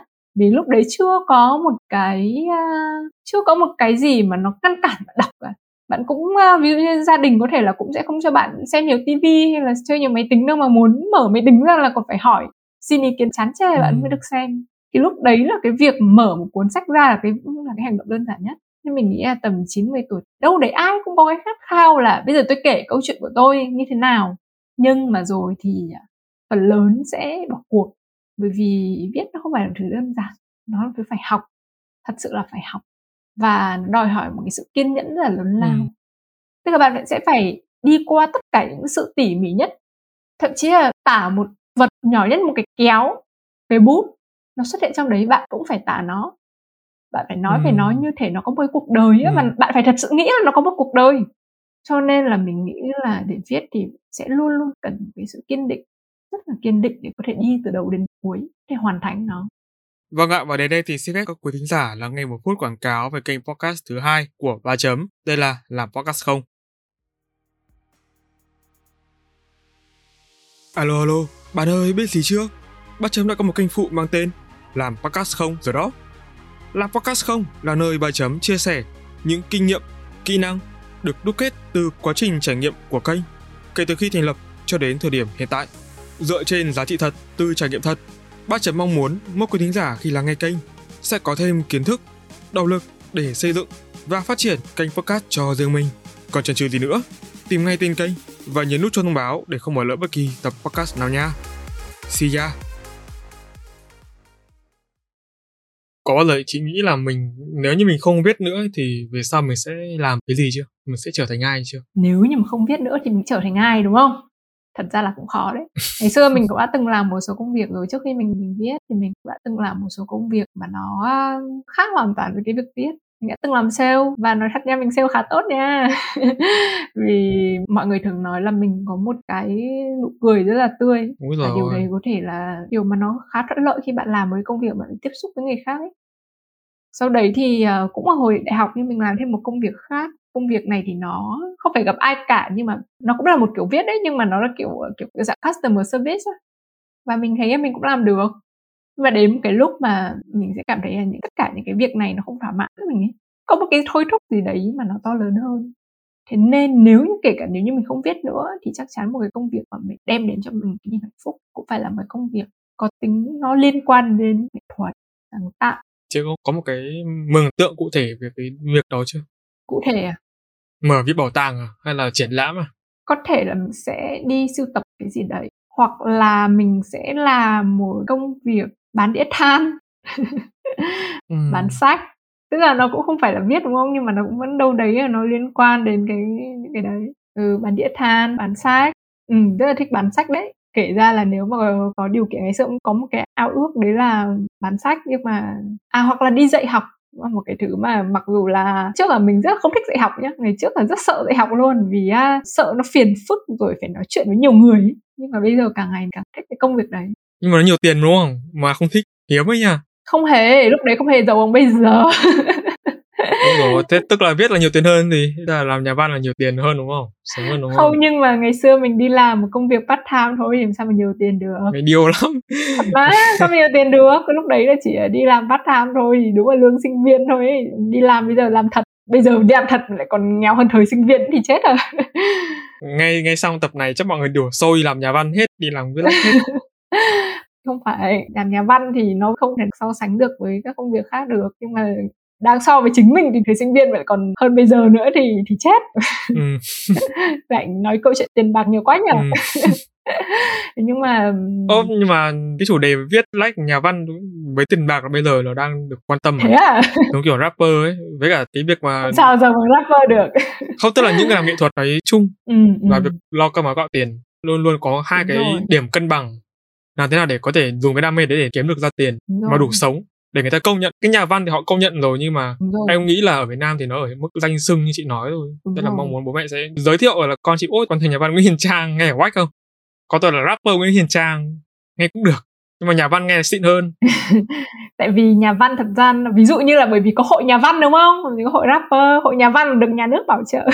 Nó phát triển trước nó phát triển hơn thôi. Với lại nó cũng có cái quá khứ từ hồi xưa nó không phải là một cái môn bị du nhập ừ, thật ra thì tại vì văn chương nó một là như thế nó cũng là một cái bộ môn mà nó có lịch sử lâu dài. Ừ. nhưng mà rapper thì tính cho âm nhạc gọi là một nhạc sĩ ca sĩ tức là mình có thể xếp chung vào mặc cái nhóm đấy để cho người ta mừng tượng dễ hơn ấy thì cũng được mà. Ừ. thật ra thì làm nghệ thuật thì không phải lúc nào cũng nghèo mình nghèo thôi chứ người khác không nghèo. Thôi thôi cái nhà của chị người khác rất là muốn được nghèo đấy. Rất muốn được nghèo ấy hả? Yeah. Cái việc mà bây giờ em thấy là chị tự chủ tài chính độc lập, không cần phải dựa dẫm vào ai thì thì nó cũng là không, nhưng mà cũng phải tính cái việc là bởi vì mình không có nhiều nhu cầu chứ, đúng không? Ví dụ như là nếu bạn có rất là nhiều nhu cầu thì cái công việc này sẽ khó mà có thể là chu cấp cho bạn được. Nhưng mà nếu mà bạn có cái mức nhu cầu vừa phải không quá là đòi hỏi một cái gì đấy nó quá sang chảnh. Ừ. thật sự là bạn sống được với nghề văn thật sự nhé mình biết như khá nhiều sống được với nghề dịch này nghề văn này. Họ chỉ đơn giản là viết thôi nhưng mà cũng một phần nữa là bởi vì cái nhu cầu của họ cũng ở mức vừa phải chứ không đòi hỏi quá nhiều. Bây giờ mà bạn lại bảo là muốn ờ, năm đi châu âu 3 tháng muốn mua hàng hiệu xa xỉ thì nó rất là khó. Nhưng mà nếu mà bạn không có những nhu cầu đấy như mình thì nó sẽ nó sẽ nhẹ gánh rất nhiều. Mình nghĩ quan trọng không phải là bạn bạn mang về được bao nhiêu mà là bạn kiểm soát cái chi tiêu của mình như thế nào. Bạn biết là mình tức là bạn bạn chi tiêu trong thiền định đấy trong chánh niệm đấy. Mình là một người chi tiêu trong chánh niệm đấy. Bây giờ em, em chỉ mong nhu cầu một năm được đi mỹ một lần như chị vừa kể trên thôi là cũng hạnh phúc lắm rồi. Nhưng mà lúc mà đi mỹ đâu có phải tự chi trả đâu à thế à? ừ là được trả hết mà và là được tài trợ toàn bộ mà lúc đấy là họ tài trợ cho mình toàn bộ mình không phải bỏ một chi phí nào ra cả đấy tức là cái tiền nó chuyển hóa sang cái danh đúng không cái danh nó thay cho cái tiền không cũng phải là apply mà vẫn phải uh, thi đàng hoàng thì mới được à vâng nó là một đúng dạng rồi. thi đấy bởi đúng vì rồi. ở ví dụ nhá cái chương trình đấy như này này tức là nếu như mà em ở Trung Quốc hay em Đài Loan ấy từ những cái nền văn học mà nó, một là nó lớn và hai là nó rất là thân thiết với cái chương trình đấy. Bởi vì ờ, trong hai người sáng lập thì có một người là người gốc Đài Loan, cụ nhà văn của nữ văn sĩ người Đài Loan. Nếu như em là người Đài Loan này, em là người Trung Quốc này, em sẽ được đại sứ quán của mỗi nơi này họ mới đích danh em Việt Nam thì em sẽ phải cạnh tranh với những nhà văn khác ở Đông Nam Á. Như ở Đông Nam Á mỗi năm chỉ có một suất thôi. Thái Lan họ cũng cử người Sinh họ cũng cử người. Philippines, Malaysia, là Campuchia gì đấy họ cũng cử người. Ừ. Trong số đấy thì ờ, mình sẽ phải vượt qua những người đó mình mới có suất. Gọi là thi thì nó cũng hoàn là thi nhưng mà kiểu mình cũng phải phỏng vấn, mình cũng sẽ phải gửi những cái bài viết của mình và người ta sẽ lựa chọn ra từ đấy. Ừ. Nên là nó cũng là cái dạng là là mời thì cũng là mời mà là thi thì nó cũng là thi. Thi xong mà được chọn thì được mời. kiểu như vậy trên hành trình đấy cái hành trình viết của chị có tác phẩm nào mà chị cảm thấy mình không thích nó không? Ừ. hoặc là cái quãng đường sự nghiệp của chị viết sách có cái đoạn nào mà chị cảm thấy nó trúc chắc không? Ừ. thật ra là mình không bao giờ đọc lại những gì mình đã viết cả. Ừ. mình sợ lắm. Sợ nghe lại giọng mình này nhìn lại hình mình này đọc lại văn mình tối kỵ sợ. Nhưng mà đôi khi là vẫn vẫn cứ phải đọc lại vẫn cứ phải là đâm đầu vào cái nỗi sợ đấy. Khi mà mình đọc lại thì sẽ luôn có những cái mà mình nghĩ là nó có thể thay đổi nó có thể tốt hơn mặt khác thì mình cũng chấp nhận là đấy là tất cả những cái gì tốt nhất mà mình có thể làm được vào cái thời điểm đấy rồi. Ừ. không thể thay đổi được nữa. Và mặc dù có thể là khi nhìn lại mình không thích cái con người của mình lúc đấy lắm nhưng mà cũng phải tha thứ cho bản thân thôi đúng không? Có một cái tác phẩm mà nói thật lòng mình là mình à, cũng có một cái mặc cảm về nó. Đấy là cái cuốn sách thứ hai ấy, cuốn tản văn mà tuổi trẻ lạc lối ấy thì cái cuốn đấy là thật ra nó là được phát triển từ những cái bài viết về sách của mình và hồi đấy mình mới viết về sách thôi rất là ngây thơ viết rất là ngây thơ chứ nó không được có một cái sự uh, tương đối là chỉn chu hơn. Bây giờ thì chỉn chu hơn rất là nhiều và có lẽ là cũng uh, trưởng thành hơn rất là nhiều. Nhưng ngày đấy thì viết uh, nó rất là ngây thơ rất là bản năng rất là trong sáng. Và bây giờ mình đọc lại nhiều đoạn mình cũng xấu hổ lắm. Mình xấu hổ khủng khiếp. Ừ. hôm trước là mình uh, phải đi tìm một cái bản đấy để gửi tặng cho một người bạn vì uh, chú uh, có nhờ người nhắn mình là gửi cho chú cuốn sách đấy và mình thì mình không giữ sách ở trong nhà có đúng một cuốn để kỷ niệm thôi là mình sẽ phải nhờ bạn mình là gửi cho mình một cuốn mà ngày trước nó mua ừ. thế là mình cũng trong lúc mà mình viết lời tặng chú thì mình cũng đọc qua lại trước là mình thấy xấu hổ quá nhưng mà nó lại là cái cuốn sách mà tương đối quan trọng trong cuộc đời của mình bởi vì rất là nhiều người nhờ đọc cái cuốn sách đấy mà tự nhiên họ lại biết đến mình vì cuối như họ làm truyền thông cũng ok ấy, cũng không tệ. Lạ nhỉ? Cái thứ mà chị muốn quên đi cái tác phẩm mà chị cho là thất bại thì lại được người ta chú ý. Người ta ở đây tức là anh chị ở trong nhà xuất bản nhé ừ. chị có bao giờ chị nghĩ về cái điều này không mình thấy bạn mình nhá, bạn mình khi mà bạn ấy viết sách các bạn ấy thậm chí còn nghiên cứu xem là đối tượng độc giả của bạn ấy là ai và họ đang gặp những cái vấn đề gì cơ.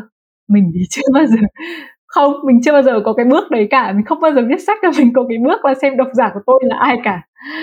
Mình nghĩ nó là một cái việc mà nó tương đối bản năng của mình mình viết bởi vì mình thích viết mình muốn kể câu chuyện đấy ra. Và nó là cái thứ thỏa mãn là mình sẽ không có được khi mình làm những thứ khác. Ừ. mình viết cho mình trước hết là mình viết cho mình đã. Bởi vì nếu mà mình không viết cho mình thì mình có thể viết những cái khác mà. Mình viết báo là viết cho người khác đúng không? Mình viết con tay thì đương nhiên là viết cho người khác rồi. Báo chí thì một phần là viết cho người khác một phần viết cho mình. Nhưng mà chỉ có văn chương thôi chỉ có trong văn chương là mình ừ. được phép làm những gì mà toàn bộ một trăm phần trăm là con người ở đấy. Còn nếu mà đến viết viết văn mà bây giờ mình lại cũng phải nghĩ xem là viết cho ai nữa thì thôi mình không viết văn. Cái này thì nghe nó hơi to tát nhưng mà có bao giờ chị nghĩ khi mà chị đặt bút chị viết một cái tác phẩm ấy nó không chỉ đơn thuần là thỏa mãn con người thỏa mãn cảm xúc thỏa mãn sở thích của chị mà qua tác phẩm đấy chị muốn gửi gắm hoặc là chị muốn nó tạo ra một tác động nào đấy cho xã hội không? Giống như kiểu khi mà mình viết content ấy đúng không? Thì mình sẽ viết cho người đọc không phải là viết cho mình nhưng mà viết sách thì nó lại có cả hai cái đấy. Tất nhiên là mình luôn luôn có một cái uh, gọi là cái thông điệp thì lớn lao quá nhưng mà tất nhiên là có một cái câu chuyện ở trong đó. Thật ra mình tin là khi mà bạn kể chung được cái câu chuyện của bạn thì nó luôn luôn có những người đồng vọng với bạn.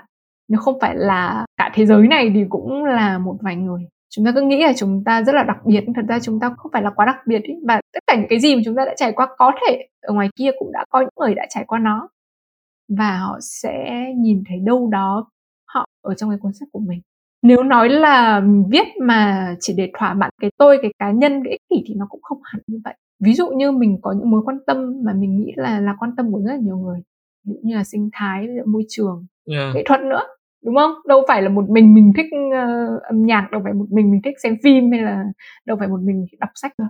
Và nếu như cái nhân vật của mình là một nhà văn chẳng hạn ừ đâu phải một mình mình là một nhà văn có rất nhiều nhà văn trên đời này và khi mình viết về câu chuyện một nhà văn trong cái hành trình sáng tạo của cô ấy ừ. thì mình nghĩ là sẽ có rất nhiều người khác cũng đang viết văn và họ sẽ nhìn thấy tất cả những cái chắc trở đó trong cái hành trình của người phụ nữ này ừ. và mình nghĩ là khi mà bạn kể câu chuyện thành thật nhất thì nó sẽ luôn là câu chuyện hay nhất còn một cái câu chuyện mà bạn viết để mà kiểu cater cho một ai đấy thì bạn đã phạm phải một cái sai lầm mà mình nghĩ là một cái sai lầm cơ bản khi viết, đấy là bạn viết cho người khác. Bạn không nghĩ về cái thứ bạn viết cho người khác, bao giờ nó cũng sẽ bị lộn nhộn ở chỗ nào đấy, bao giờ nó cũng sẽ bị có một cái gì đấy mà bạn, khi bạn đọc lại bạn thấy nó không đúng ấy. Bản thân mình thấy nó không đúng rồi nó không tự nhiên. Nó gượng ép lắm. Và nếu như đến bạn còn không thấy nó hay thì làm sao mà yêu cầu người khác thấy nó hay được, đúng không? Ít nhất là mình mình viết xong là mình phải cảm thấy, ít nhất lúc đấy lúc đấy mình phải cảm thấy thỏa mãn với nó. Nhưng mà lúc đấy mà mình còn không thỏa mãn thì thì ai có thể thỏa mãn được? Câu chuyện hay nhất là cái câu chuyện mà thật nhất với trái tim của bạn. Mình nghĩ là không có một nhà văn nào mà mình thích, họ viết một cách không chân thật, họ rất chân thật, họ đều rất chân thật theo cách riêng của họ. Họ nói đúng những cái gì họ nghĩ, viết đúng những gì mình nghĩ nghĩ gì thì hãy viết thế. Sự chân thành với những cảm xúc của mình thì nó mới không thể bị lặp lại được. Vì không ai là bạn được cả, chỉ có bạn có cái suy nghĩ ấy thôi. Chỉ có bạn mới có những cái vi tế thì chỉ có một mình mình thôi, mỗi người là một con người mà thế nên là viết thì viết cái gì mà mình cảm thấy là chân thật nhất? Em nghe chuyện đó một hồi xong tự nhiên thấy phê này về sau mà chị đi làm chị chị đi dạy cô giáo ấy dạy cả lớp đều phê. Chị cũng đi dạy một vài lớp rồi đấy mà thấy khoái cảm đúng không? Chị không biết. Một cái lên đồng. Chị cũng có. Có một cái câu này em, em nghĩ là tức là gần đây em có một bên họ mời em viết sách ừ. nhưng mà khi mà em đề cập đến cái chủ đề là tôi muốn viết về cái tự chuyện của tôi về câu chuyện của tôi cảm giác như là họ không khoái lắm ấy. Ừ, ừ. họ đề xuất với mình là mày viết chủ đề về chuyên môn đi. Tại vì cái đấy nó mới là cái thu hút cái chuyên môn trong marketing cái ngành đấy thì nó rất là thu hút sách là sẽ bán được. Ừ. thì nó không liên quan gì đến cái chuyện mà mình thứ mình muốn viết tất nhiên em vẫn muốn viết cái về chuyên môn đấy. Nhưng mà so với cái mà mình muốn viết hơn mình sẽ muốn viết về cuộc đời hơn về cái bản thân mình hơn ví dụ nhá ví dụ nhá. Ừ, chị hiểu chị hiểu rồi. Nhưng mà ví dụ nhá kể cả chị cũng đã viết tương đối nhiều sách rồi nhưng bây giờ mà chị ra bảo với nhà xuất bản là uh, anh chơi bây giờ em muốn viết hồi ký cuộc đời em chắc là người ta cũng sẽ gạt chị ngang ngay. À đấy xong rồi người ta còn bảo là nếu như mà bạn muốn viết hồi ký cuộc đời bạn thì bạn phải là người nào đấy kiểu celeb KOL influencer thì nó mới sẽ ảnh hưởng thì nó mới bán được. Quan trọng vẫn là bán được. Đấy thì nó rất là bị kẹt giữa cái ranh giới. Ví dụ như một nhà văn mà có tiếng tăm như chị đi một chút chút đi còn nhiều người khác mà nổi tiếng hơn đi có thể nó dễ hơn được một tí nhưng mà với những người mới thì cái việc chạy theo thị hiếu chạy theo đám đông chiều theo thị trường nó có phải là cái điều mà mình phải chấp nhận không? Nếu như mình thực sự mình muốn trụ vững được ở trong cái lĩnh vực này nghề này. À, nếu như mà em muốn viết hồi ký về cuộc đời mình trong khi mình không phải là một người nổi tiếng ấy là có cách đấy chứ không phải ừ. là không có đâu. Có những người mà họ thành danh nhờ họ viết về cuộc đời mình nhờ viết về cuộc đời mình mà họ nổi tiếng chứ phải bởi vì nổi tiếng mà họ viết cuộc đời mình nhưng mà họ viết về cuộc đời mình nhưng không phải là theo cách phô diễn về cuộc đời mình mà họ lấy cuộc đời mình như một tiểu mẫu tiêu bản ừ. để họ nghiên cứu cái xã hội xung quanh họ. Đó là văn chương. Còn nếu như mà mình chỉ muốn kể ra cuộc đời tôi đã trải qua những cái gì khủng khiếp thế nào mà tức là mang theo cái tính kiểu dramatic rồi gây thu hút ấy, thì mà không phải là văn chương á nó sẽ rất là khó. Nhưng mà nếu mình coi cuộc đời mình là một chủ đề văn chương ừ, tức là mình không nói là tôi đang kể về tôi đấy nhưng mình vẫn kể về mình.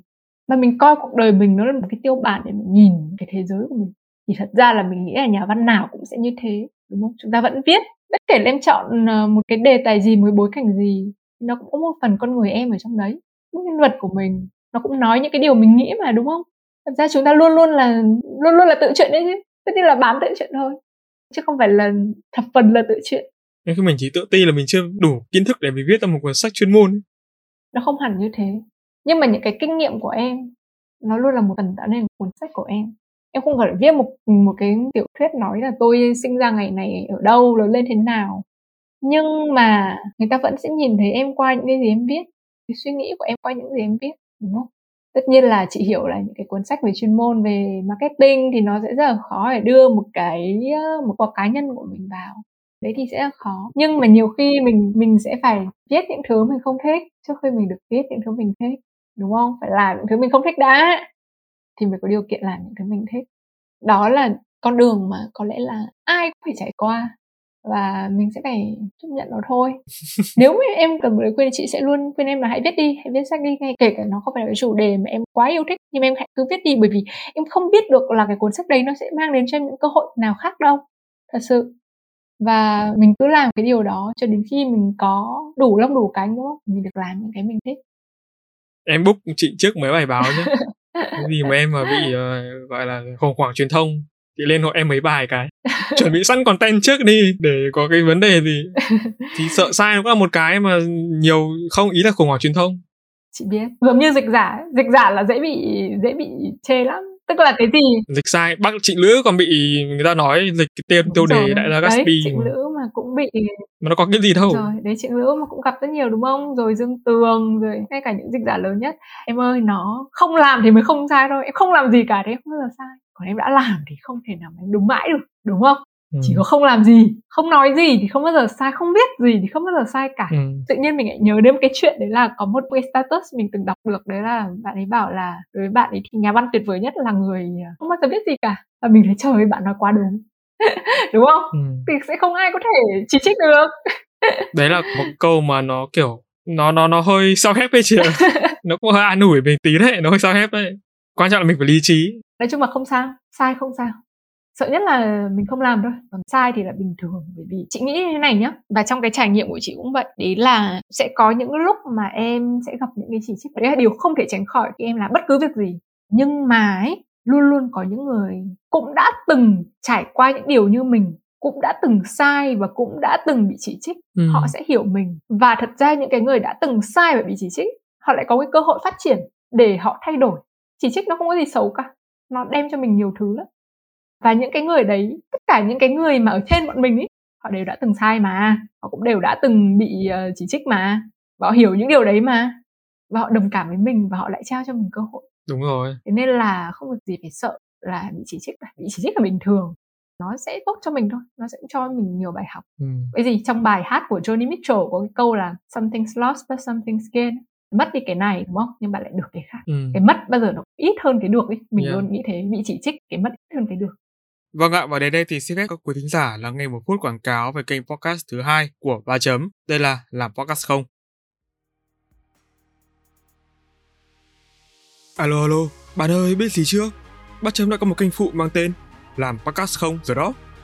Làm Podcast Không là nơi Ba Chấm chia sẻ những kinh nghiệm, kỹ năng được đúc kết từ quá trình trải nghiệm của kênh kể từ khi thành lập cho đến thời điểm hiện tại. Dựa trên giá trị thật từ trải nghiệm thật Bác chấm mong muốn mỗi quý thính giả khi lắng nghe kênh sẽ có thêm kiến thức, động lực để xây dựng và phát triển kênh podcast cho riêng mình. Còn chần chừ gì nữa, tìm ngay tên kênh và nhấn nút cho thông báo để không bỏ lỡ bất kỳ tập podcast nào nha. See ya! Nhưng mà cái lúc mà tâm lý chị bất ổn nhất ấy, thì đó là khi nào? Và chị làm gì để nó không bị bất ổn nữa? Chính xác là chị làm gì để có thể sáng tạo trở lại? Thật ra mình thú thật là mình là một là một người có rất nhiều cái điều bất ổn ấy ờ, mình bị một cái rất là lớn đấy là mình bị áp lực đồng trang lứa Ui rồi ừ. peer pressure ừ mình bị peer pressure rất lớn bè mình toàn người giỏi hơn mình gấp trăm lần thôi. Quanh mình ngày nào mình nói chuyện với các bạn. Và bởi vì họ đều là những người rất là thân thiết mình rất là yêu quý các bạn và mình cũng rất mừng cho các bạn nhưng mà đâu đấy thì mình cũng ghen tị với các bạn nữa. Cũng hay ờ, tự hỏi bản thân là mình đang làm gì với đời mình lắm. Ờ, tại sao ngày xưa mình không làm như các bạn thì bây giờ có thể là mình đã khác đúng không? Ôi đó là lý do tại sao mình rất sợ lướt Facebook lướt Instagram mình hoặc là đọc kênh 14 chẳng hạn bởi vì trời ơi ai cũng giỏi ai cũng đẹp ai cũng giàu ai cũng hơn mình hết thôi đừng đọc cái 14 triệu đọc kênh khác đi. Không nói đùa chứ ờ, ừ, nhưng mà đúng là kiểu đúng không? Chúng ta nhìn trên một cái môi trường internet nó cho chúng ta thấy quá nhiều những cái ờ, những người mà rất là giỏi. Ừ ai cũng quá là toàn tài ai cũng giàu có tài năng xinh đẹp hết. Và nó tạo cho mình rất nhiều những áp lực. Và và và nói thật là mình rất thường xuyên bị như thế nhé và đó là cái mà mình sẽ phải work on nó tức là mình phải xử lý nó đấy. Nó là một cái vấn đề tâm lý mà mình nhận ra là à nếu mà mình cứ để nó như thế thì không được. Mình phải có cách xử lý nó. Thường thì uh, mình sẽ làm một cái việc đấy là mình sẽ tự hỏi bản thân mình là vậy nếu bây giờ tôi đổi cuộc sống với cái người đấy thì tôi có thích không? Và câu trả lời của mình ngay trong đầu luôn luôn là không không hề tôi không thích tôi không hề ừ. thích một tí nào. Tức là nó nó nó rất tự nhiên thôi ấy. bây giờ mình đổi cái người đó với mình mình đổi cuộc sống với họ. Mình cũng sẽ chấp nhận là có những cái dung cảm, những cái, những cảm xúc mà mình sẽ không thấy nữa, đúng không? Bởi vì mình đã là một người khác và mình sẽ không đánh đổi cái điều đấy, những cái dung cảm đấy dù được bất cứ cái gì.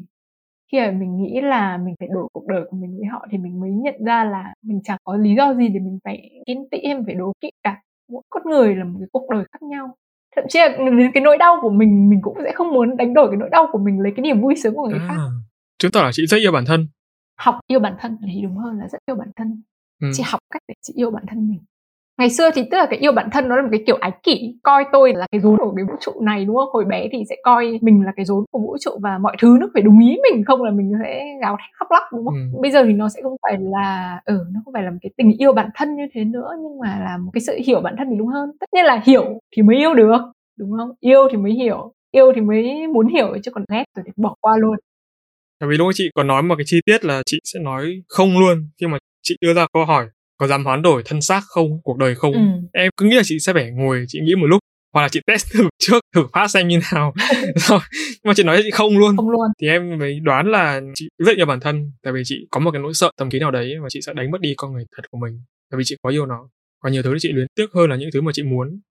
Có những cái thứ rất nhỏ như này nhá mà chị chỉ nghĩ đến thôi là chị đã không muốn mất đi. Đấy là cái cảm giác khi chị nghe một bản nhạc của The Beatles chẳng hạn không phải ai cũng uh, nghe nhạc The Beatles và thấy cái cảm giác đấy đâu. Ngay kể cả những người thích The Beatles thì khi họ lại cảm thấy khác chứ. Chứ chắc họ đã cảm thấy giống mình đúng không? Nhưng mà mình muốn thấy cái cảm giác đấy. Mình muốn là cái người nghe ra một cái tiếng chẹp miệng của Paul ở cái dây này chẳng hạn. Không phải ai cũng để ý cái đấy đấy. Ừ cái dây nhất định nào đấy. Mình nghe ra và mình mình mình nghe và mình có thể là à tôi có thể khóc vì một cái chẹp miệng như thế. Thật sự và rất là nhiều người khác khi họ nghe cái bài đấy thì họ sẽ không để ý đến cái chẹt miệng đấy, mà họ sẽ để ý đến những thứ khác. Họ sẽ nghĩ đến lời ca này, họ sẽ giai điệu này, hợp âm này. Nhưng mà mình phải để ý đến cái chẹt miệng đấy. Và mình nghĩ là không phải ai cũng như vậy. Nên nếu bây giờ mình đổi thân xác của mình cho một cái tâm hồn mình, cuộc đời mình cho một người khác, thì mình sẽ không nghe ra cái chẹt miệng đấy, và mình chỉ nghĩ thế thôi là mình, là thấy nó không cần thiết rồi. Nghe cũng bay bổng phết đấy chứ, đúng không? Đâu có thực tế làm đâu, đúng không? Cái khoảnh khắc mà chị uh, khóc ấy chị rơi được nước mắt ấy uh... nó sẽ thường là những khoảnh khắc như thế nào? Chị dễ khóc lắm em ạ. Chị cực kỳ dễ khóc. Hôm qua chị xem uh, Harry Potter không? Ban nãy có kể rồi đấy là chị xem cái phần 5 á.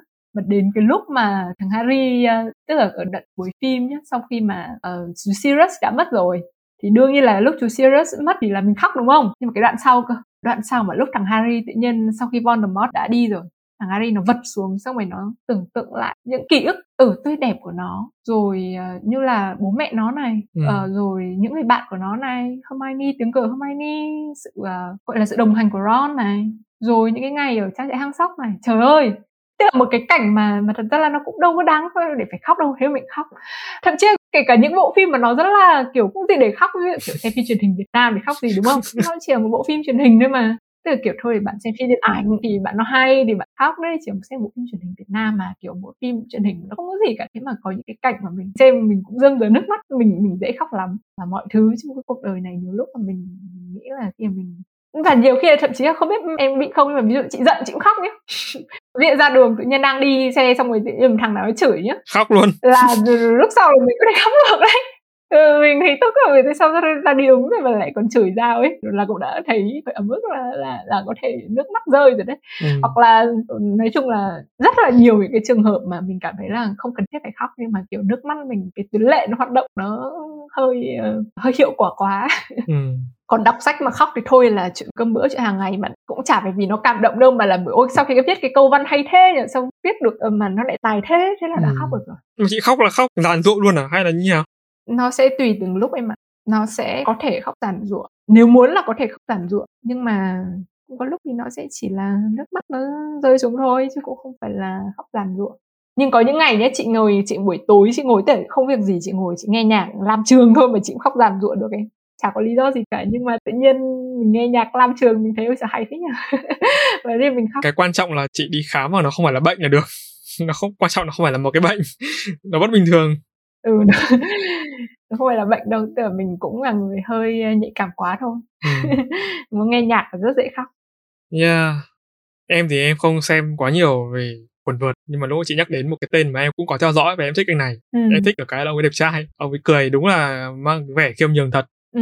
Đấy, nhưng mà em có lẽ sẽ xem bóng đá nhiều hơn thì chắc là chị cũng nghe đến Ronaldo và Messi. Ừ. Thì nếu như mà để chọn một trong hai thì chị sẽ là ai trong hai người này? Về Ronaldo và Messi, hồi xưa chị thích Messi hơn Ronaldo. Ừ. nhưng mà từ ngày mà Messi vượt lên hẳn Ronaldo chị lại thương Ronaldo hơn thế là chị thích Ronaldo hơn. Chị nghĩ là nếu mà xét trên cái việc đấy đúng không? Người thắng và người thua ấy ừ. thì chị thích là người thua hơn tức là không phải là mình bốc phép đâu nhưng mà khi ừ. em thua có thể là như thế. Nhưng mà khi em thua ấy thì em sẽ nhận ra được rất nhiều điều mà khi em thắng ấy không phải nhận ra được. Khi em thắng ấy tức là mọi thứ nó đã đúng ý em rồi còn gì khi mà mọi thứ đúng ý em thì thì rất là dễ để mình có thể nhìn lầm mọi việc. Mình có thể có những cái ảo tưởng. Tất nhiên là không phải ai cũng thế, đúng không? Có những người mà họ vẫn thắng và họ vẫn rất kiêm cung, họ vẫn hai chân đặt chân mặt đất, không tưởng mình là một người gì khác cả. Nhưng mà khi em thua ấy ừ. riêng cái việc đấu tranh cái việc em chấp nhận em là một người thua thôi là biến em thành một con người khác một cái con người mà em biết em là cái cuộc đời thì nó không phải lúc nào nó cũng nhất nhất đi theo ý mình. Em dễ dàng chấp nhận mọi thứ hơn và em em hiểu em tìm ra được những cái hay trong cái sự thua những cái hay trong cái thất bại và về sau đấy thì dù có chuyện gì xảy ra đi chăng nữa em vẫn sẽ vượt qua một cách rất là nhanh chóng. Bởi vì em đã biết những cái nỗi đau lớn nhất mà nếu mà nhìn Ronaldo Messi trên cái tiêu chí người thắng hay người thua thì mình nghĩ là mình sẽ muốn làm một cái người thua cái người kém hơn đấy như kiểu Ronaldo.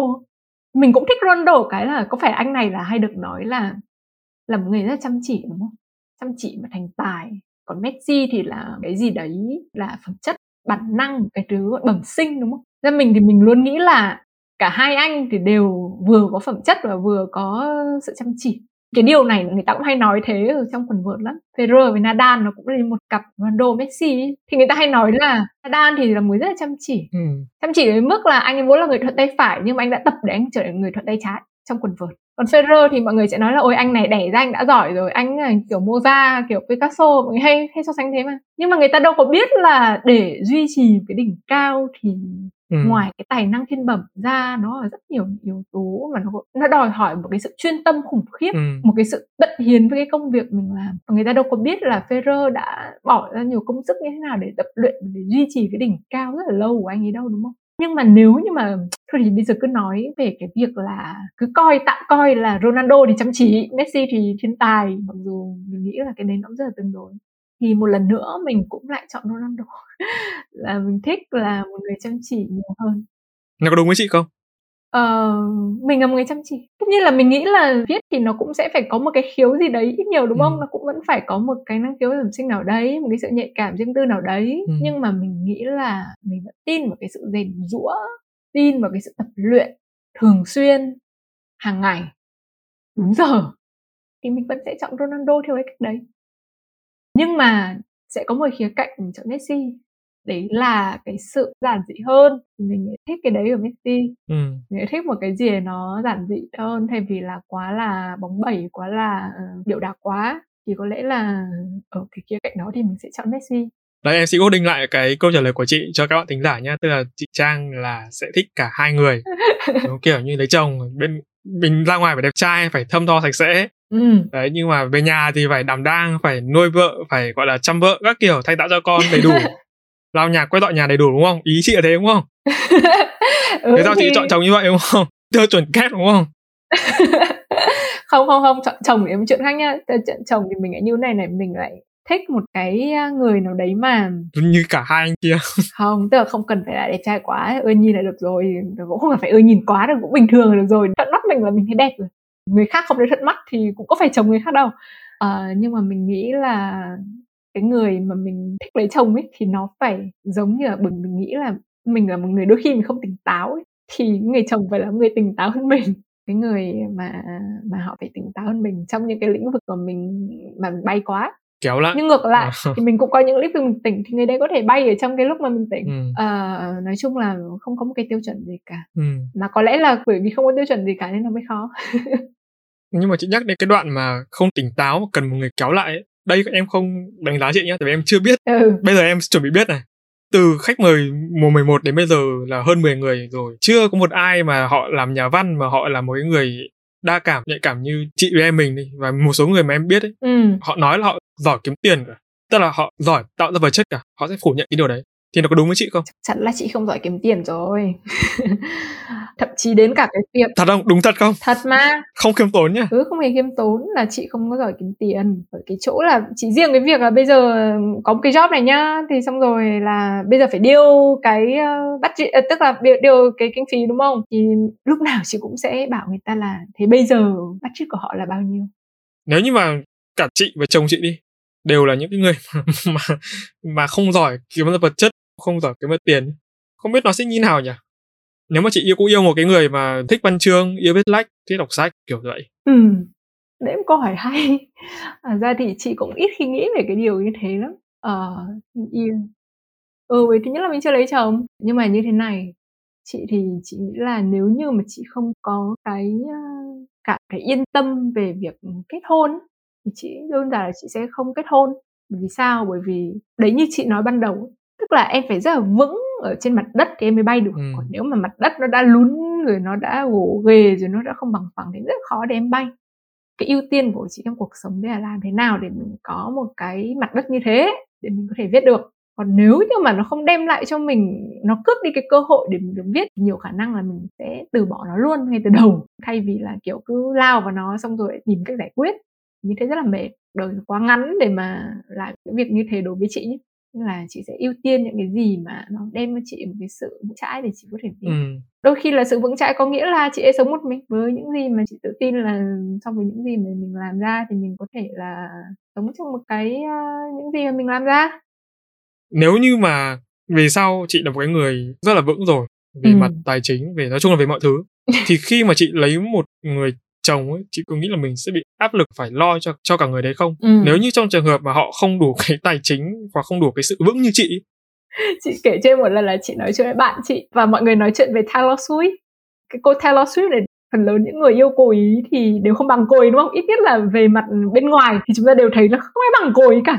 Và lúc ấy bạn chị với chị mới nói chuyện với nhau là bây giờ mình mà là Taylor Swift thì mình sẽ yêu ai nhở? Ừ. đúng không? Mình đã ở trên đỉnh thế giới rồi thì mình yêu ai thì lúc ấy chị nghĩ là nếu như mà chị là Taylor Swift nhá, thì chị sẽ yêu một người mà có thể là họ sẽ một tài năng ở một cái lĩnh vực khác không liên quan gì đến mình cả. Nhưng mà họ lại có một cái uy tín khác hiểu không? Oh. cái đoạn này ờ, em có thể tưởng mường tượng luôn. Ví dụ như là một người mà mình nghĩ là kiểu uh, như là Kazuo Ishiguro chẳng hạn đúng không? Ông là một nhà văn rất là lớn. Thể là ông sẽ không thể nào mà kiểu nhiều người hâm mộ như Taylor Swift. Có thể là ông sẽ không phải là một người mà cực kỳ giàu có như Taylor Swift. Nhưng mà ông là một cái tiếng nói trong cái thế giới của riêng ông trong cái lĩnh vực của ông ừ. trong công việc văn chương thì mình nghĩ là đến một cái mức nào đấy thì mình nghĩ là cái giá trị về mặt vật chất nó cũng ừ. không có nhiều sự khác biệt đâu nó không đem lại quá nhiều khác biệt đâu bạn có chừng này với bạn có chừng kia nó cũng không mang đến nhiều khác biệt ừ. nhưng mà nó có những cái sự mình nghĩ cái quan trọng là những cái trí tuệ bên trong ấy nếu một khi bạn đã có tất cả mọi thứ rồi thì việc mà bạn đi tìm một người mà giỏi hơn hẳn bạn ừ. nó cũng vô cùng lắm đúng không ừ.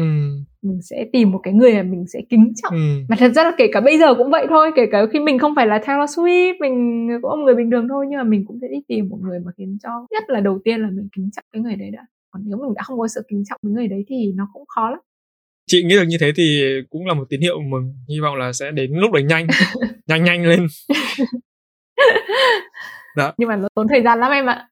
Ừ đúng rồi nếu mà một ngày chị phát hiện ra mình bị mắc một căn bệnh nan y ừ.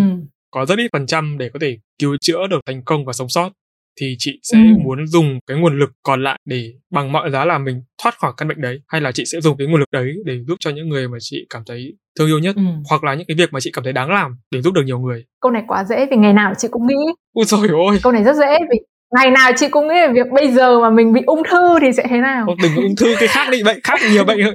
HIV đi chẳng hạn. HIV để chữa được rồi em ạ. HIV bây giờ không phải là bệnh nan y nữa rồi. Có cái gì nó khủng khiếp hơn không? Chị nghĩ là về mặt cơ bản thì ung thư nó là cái thứ mà khủng khiếp nhất là vì sao ấy? Bởi vì có, có nhiều bệnh nó cũng ghê lắm nhưng mà kiểu bởi vì mình ít nghe về nó nên là mình ít có sự tưởng tượng về nó nên là giả sử mình mắc bệnh đấy là mình không biết nó là cái gì cơ Tức không biết thì nó cũng đỡ. Còn đây là kiểu mình đã có quá nhiều sự tưởng tượng về nó nghe quá nhiều thì mình mà bị thì mình thì ví dụ là bị ung thư đúng không? Thì à, ngày xưa là chị rất sợ chết. Nói thật ngày xưa chị sợ chết lắm. Chính vì sợ chết là chị mới phải làm một cái bài tập. Đấy là bây giờ mình phải nghĩ về cái chết mình phải nghĩ về nó hàng ngày để nếu như nó có xảy ra thì mình phải chấp nhận thôi. Giả sử bây giờ mà với ung thư thật đâu đấy nó cũng là một cái điểm may đấy. Bởi vì nó sẽ kéo mình về với những cái giá trị thật. Chị rất hay hỏi bản thân là hiện năm nay chị 30 tuổi. Ừ. giả sử như chị sống đến 60 tuổi. Ừ. thì bây giờ mình chỉ còn 30 năm. Chị luôn luôn trước khi chị làm một cái việc gì đấy chị sẽ hỏi là nếu bây giờ cả cuộc đời tôi chỉ sống đến năm 60 tuổi 70 tuổi đi cũng được tôi có 40 năm nữa. Tôi có muốn làm cái việc này không? Ừ. và chị nghĩ đấy là cái điều quan trọng nhất trong những cái quyết định của chị khi mà chị nhận làm cái gì đấy. Nếu tôi có 40 năm tôi sẽ làm việc này chứ. Nếu có thì ok tôi sẽ làm. Nếu không thì không. Thế nên chị nghĩ là đâu đấy nếu như mà bây giờ mình nhận một cái bản án tử hình căn bệnh nani ở đấy không thể chữa khỏi được thì nó sẽ kéo mình về với những cái điều thật nhất thôi. Và chị đã có cái danh sách là chị muốn làm rồi. Chị sẽ không viết nữa không có lý do gì mà phải viết nhưng mà mình không còn gì tức là chị sẽ không cứu mình. Đúng rồi chị sẽ không cố gắng níu giữ cuộc sống bản thân làm gì mà chị sẽ à, dùng tiền đấy để chị à, đi du lịch. Nếu đi du lịch xong về nhà vẫn còn tiền thì chị sẽ dùng tiền đấy để có thể cho một vài những người thân thích, bạn bè mà mình yêu quý mua những món quà cho bạn bè. Và một khoản tiền thì chị sẽ dùng để vào khách sạn à, thật đẹp. Và chị chết ở đấy. Chị chết ở đấy. Và chị xin lỗi cái khách sạn đấy nhé xin lỗi cái khách sạn đấy là bởi vì chị đã chết đấy và sẽ có những người khác sẽ phải thu dọn cái tử thi của chị. Chị ơi, chị ơi Nhưng mà... tập này chị kêu là có nhiều thứ mà vượt ngoài cái tưởng tượng cái lì lì mà sau thì cuối cùng chị bắt đầu hơi mất cảnh giác rồi đúng không? Không chị, chị nói thật quá. tức là nếu như mà mình sẽ phải chết mình sẽ chọn đến một cái thời điểm ở đấy nếu như bắt buộc đúng không? Nếu mình chỉ còn sống 3 tháng nữa chẳng hạn thì đến tháng thứ hai thì mình chọn cái chết cũng khác gì đâu? Lúc đấy là gọi là kiểu trợ tử đấy à nhưng mà người ta muốn là chết ở cái nơi mình sinh ra ấy. tại sao chị lại muốn chết ở một nơi xa lạ? Bởi vì nếu mà chết ở nhà mình thì khổ thân bố mẹ mình quá. Tốt nhất là mình sẽ chết ở một nơi xa lạ người ta không biết mình là ai người ta đỡ phải thương mình. Khổ thân người ta người ta. sẽ chỉ thấy là ghét mình rồi và như thế thì cũng đỡ hơn. Nhưng mà chị nói chị là người mơ mộng đúng không? Tại sao chị không mơ là mình sẽ chữa khỏi bệnh đi? Lúc này cần mơ này. Liệu chị có từ bỏ sớm quá không? Thật ra là đến bây giờ chị nghĩ chết nó làm cho cuộc đời mình có nghĩa. Bây giờ mà không chết, không ai chết cả. Ai sống đến bất tử. Thế thì còn sống làm gì nữa, đúng không? Cái sự vô tận khiến cho chẳng còn điều gì em làm nó có cái ý nghĩa nữa. Nhưng mà bởi vì cái đời sống mình nó là hữu hạn thôi. Mọi thứ mình làm nó đều đáng để nghĩ về nó cả. Mình đỡ sợ cái chết một tí.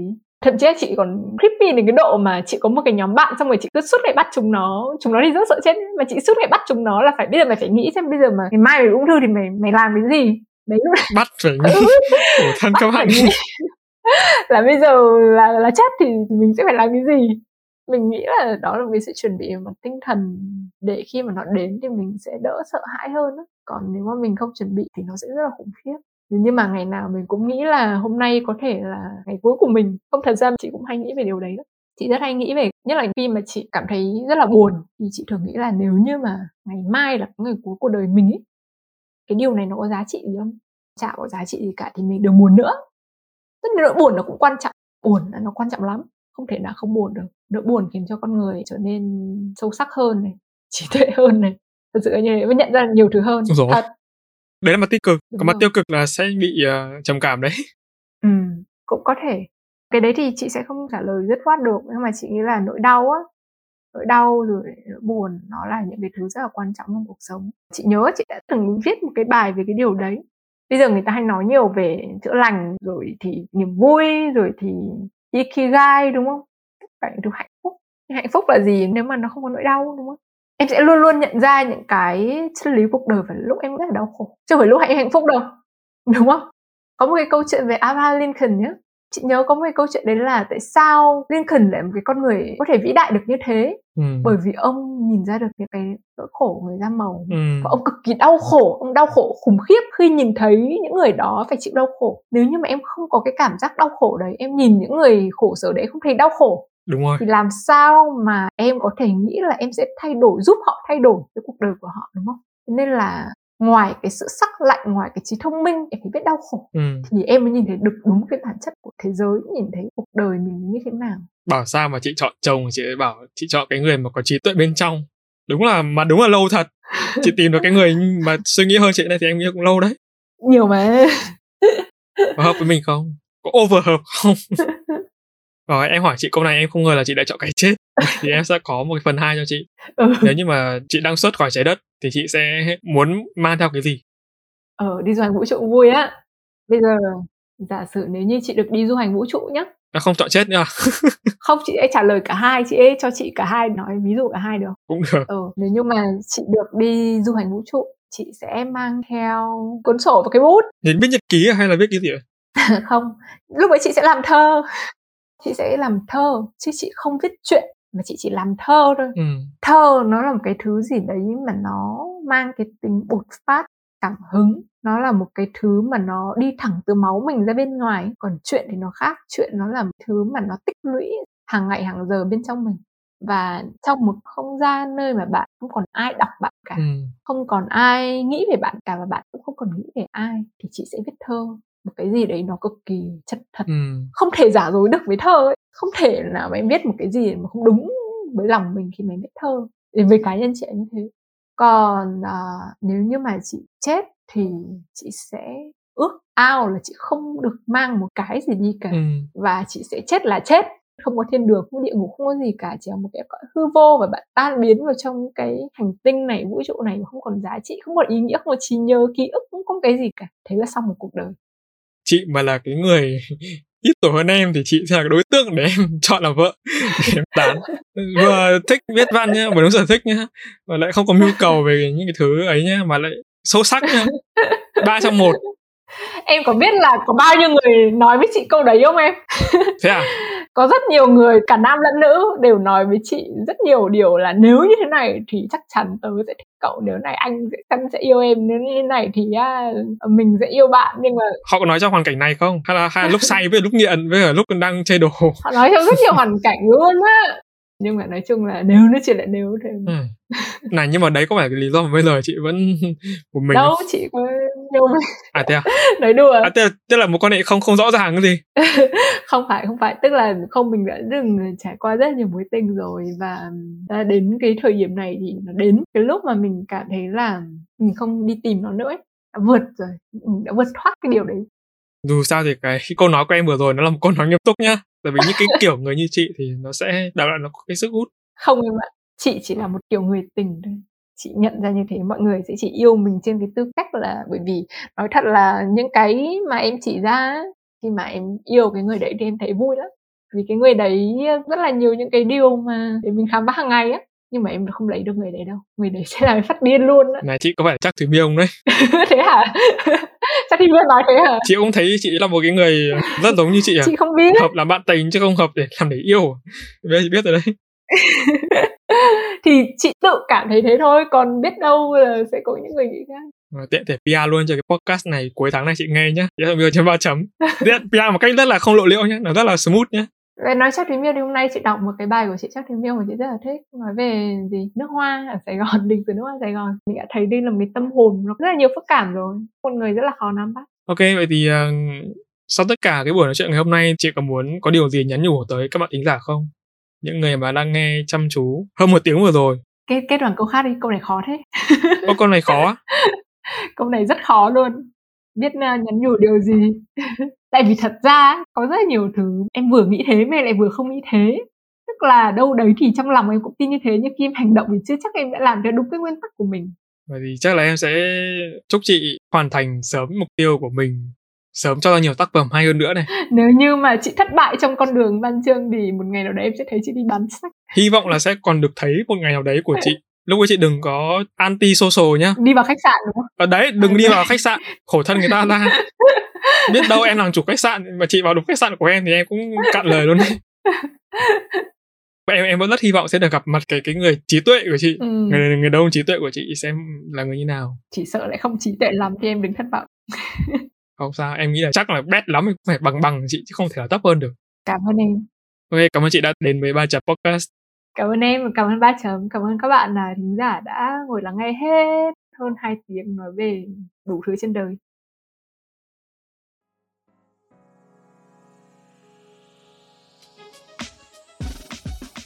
trong làng văn người ta có một cái lời đồn, một cái myth, đấy là một cái một cái legend, đấy là sách in trên 400 trang thì tự động không bán được. Nhất là lại còn là tác giả Việt Nam là khó bán lắm. Bị chỉ trích có nghĩa là người ta đọc đấy. Người ta không nói gì, mới là mới là nguy hiểm này người ta không thèm đọc luôn. Người ta không nói gì, người ta chả thấy hay, đã chả thấy dở, người ta không đọc. Nếu như bây giờ là cái mà em đang offer, thì em hãy làm nó không cần phải uh, dằn vặt cảm thấy là mình đã làm điều gì mà nó không đúng với con người mình cả. Hay là làm một cái gì đấy mà gọi là hành hạ tra tấn. Nếu như mà nhà xuất bản cảm thấy em ờ, đủ ý nghĩa là em đủ.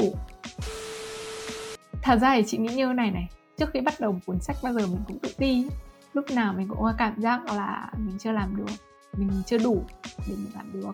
Đến bây giờ chị vẫn thế chị vẫn luôn có cái cảm giác là những cái đề tài này khó quá mình không làm được thì đôi khi chị cũng nhận những cái công việc mà chị đầu tiên chị nghĩ cái này khó quá cái này làm sao cái này là một cái chủ đề mà mình chưa bao giờ nhìn thấy. Một cái chủ đề mà nó quá xa, xa, xa lạ với cái thực hành viết của mình. Bây giờ mình có viết được nó không? Và chị nghĩ là nếu như mà mình không bao giờ làm thì mình sẽ chả bao giờ làm đúng không? Tất nhiên là mỗi người sẽ có một quan điểm riêng có người thì họ sẽ nhất định là họ sẽ làm những cái họ thích thôi và mình mình rất tôn trọng cái điều đấy. Nhưng mà với cá nhân chị thì chị sẽ là thì chị sẽ say yes chị là một người thường sẽ ít khi chị say no lắm bởi vì à, chị nghĩ là không bao giờ biết được cái việc này nó sẽ dẫn mình đến đâu. Có thể là đỉnh cao, có thể là vực sâu nào cũng được, nhưng mà chắc chắn nó sẽ đưa mình đến một nơi mà trước đấy mình chưa biết. Thì mình cứ làm thôi. Không nên nghĩ nhiều làm gì cả. Đời mong lắm. Em cứ nghĩ đi. Nếu mà em đang băn khoăn thì em cứ băn khoăn đi, nhưng mà chị nghĩ là em hãy say yes hầu như nếu như nó không phải là quá thấp thì chị cũng sẽ thấy ok và chị sẽ chị nghĩ là về mặt tiền bạc là chị khá là dễ tính luôn. Và chỉ cần thấy là nó đừng có úi sủi quá thì chị đều ok hết. Thôi còn chị sẽ không ừ thậm chí là mình sẽ làm rất nhiều việc mà không phải vì tiền. Thật ra chị vẫn đang làm rất nhiều việc không phải vì tiền, mà làm vì mình thích thôi. Nếu mà một người giỏi kiếm tiền thì chắc chắn không bao giờ làm việc gì mà không kiếm ra tiền, đúng không? Hoặc là cái kiếm ra tiền thì nó không đủ để bù lại những cái thứ mình bỏ ra, đúng không? Chị thì chị chả quan tâm cái chuyện đấy chị ờ, sẽ sẵn sàng làm nhiều thứ mà có thể đổi lại về vật chất thì nó không không đem lại cho chị gì cả. Nhưng mà chị vẫn làm để chị thích thôi. Ừ thế thế là được rồi đúng không? Nguyên tắc rồi đúng không? Là xong rồi đúng không? Ok. Ok chị. Xong rồi chị ạ. Chị tập này hôm nay nào? Chắc là vui em thấy sao? Em thấy sao? Em em em làm em thấy sao? Có ok không? Quan trọng là chị chứ em em thấy nó chị đi đấy ok đó nhưng mà không biết em thấy sao cái ok của chị nó là tiêu chuẩn mấy? Hay là tiêu chuẩn thấp nhất hay là cao nhất? Hay là chị thấy là nó khá là thoải mái này và nó rất tự nhiên. Nó rất là tự nhiên và nói được nhiều cái mà chị nghĩ là nghĩ là cũng được đấy. Chị sẽ không tự được tự khen mình đâu. Ok rồi đi ngủ thôi. Buồn ngủ quá rồi. Em chào chị. Bye bye chị. Chúc chị ngủ ngon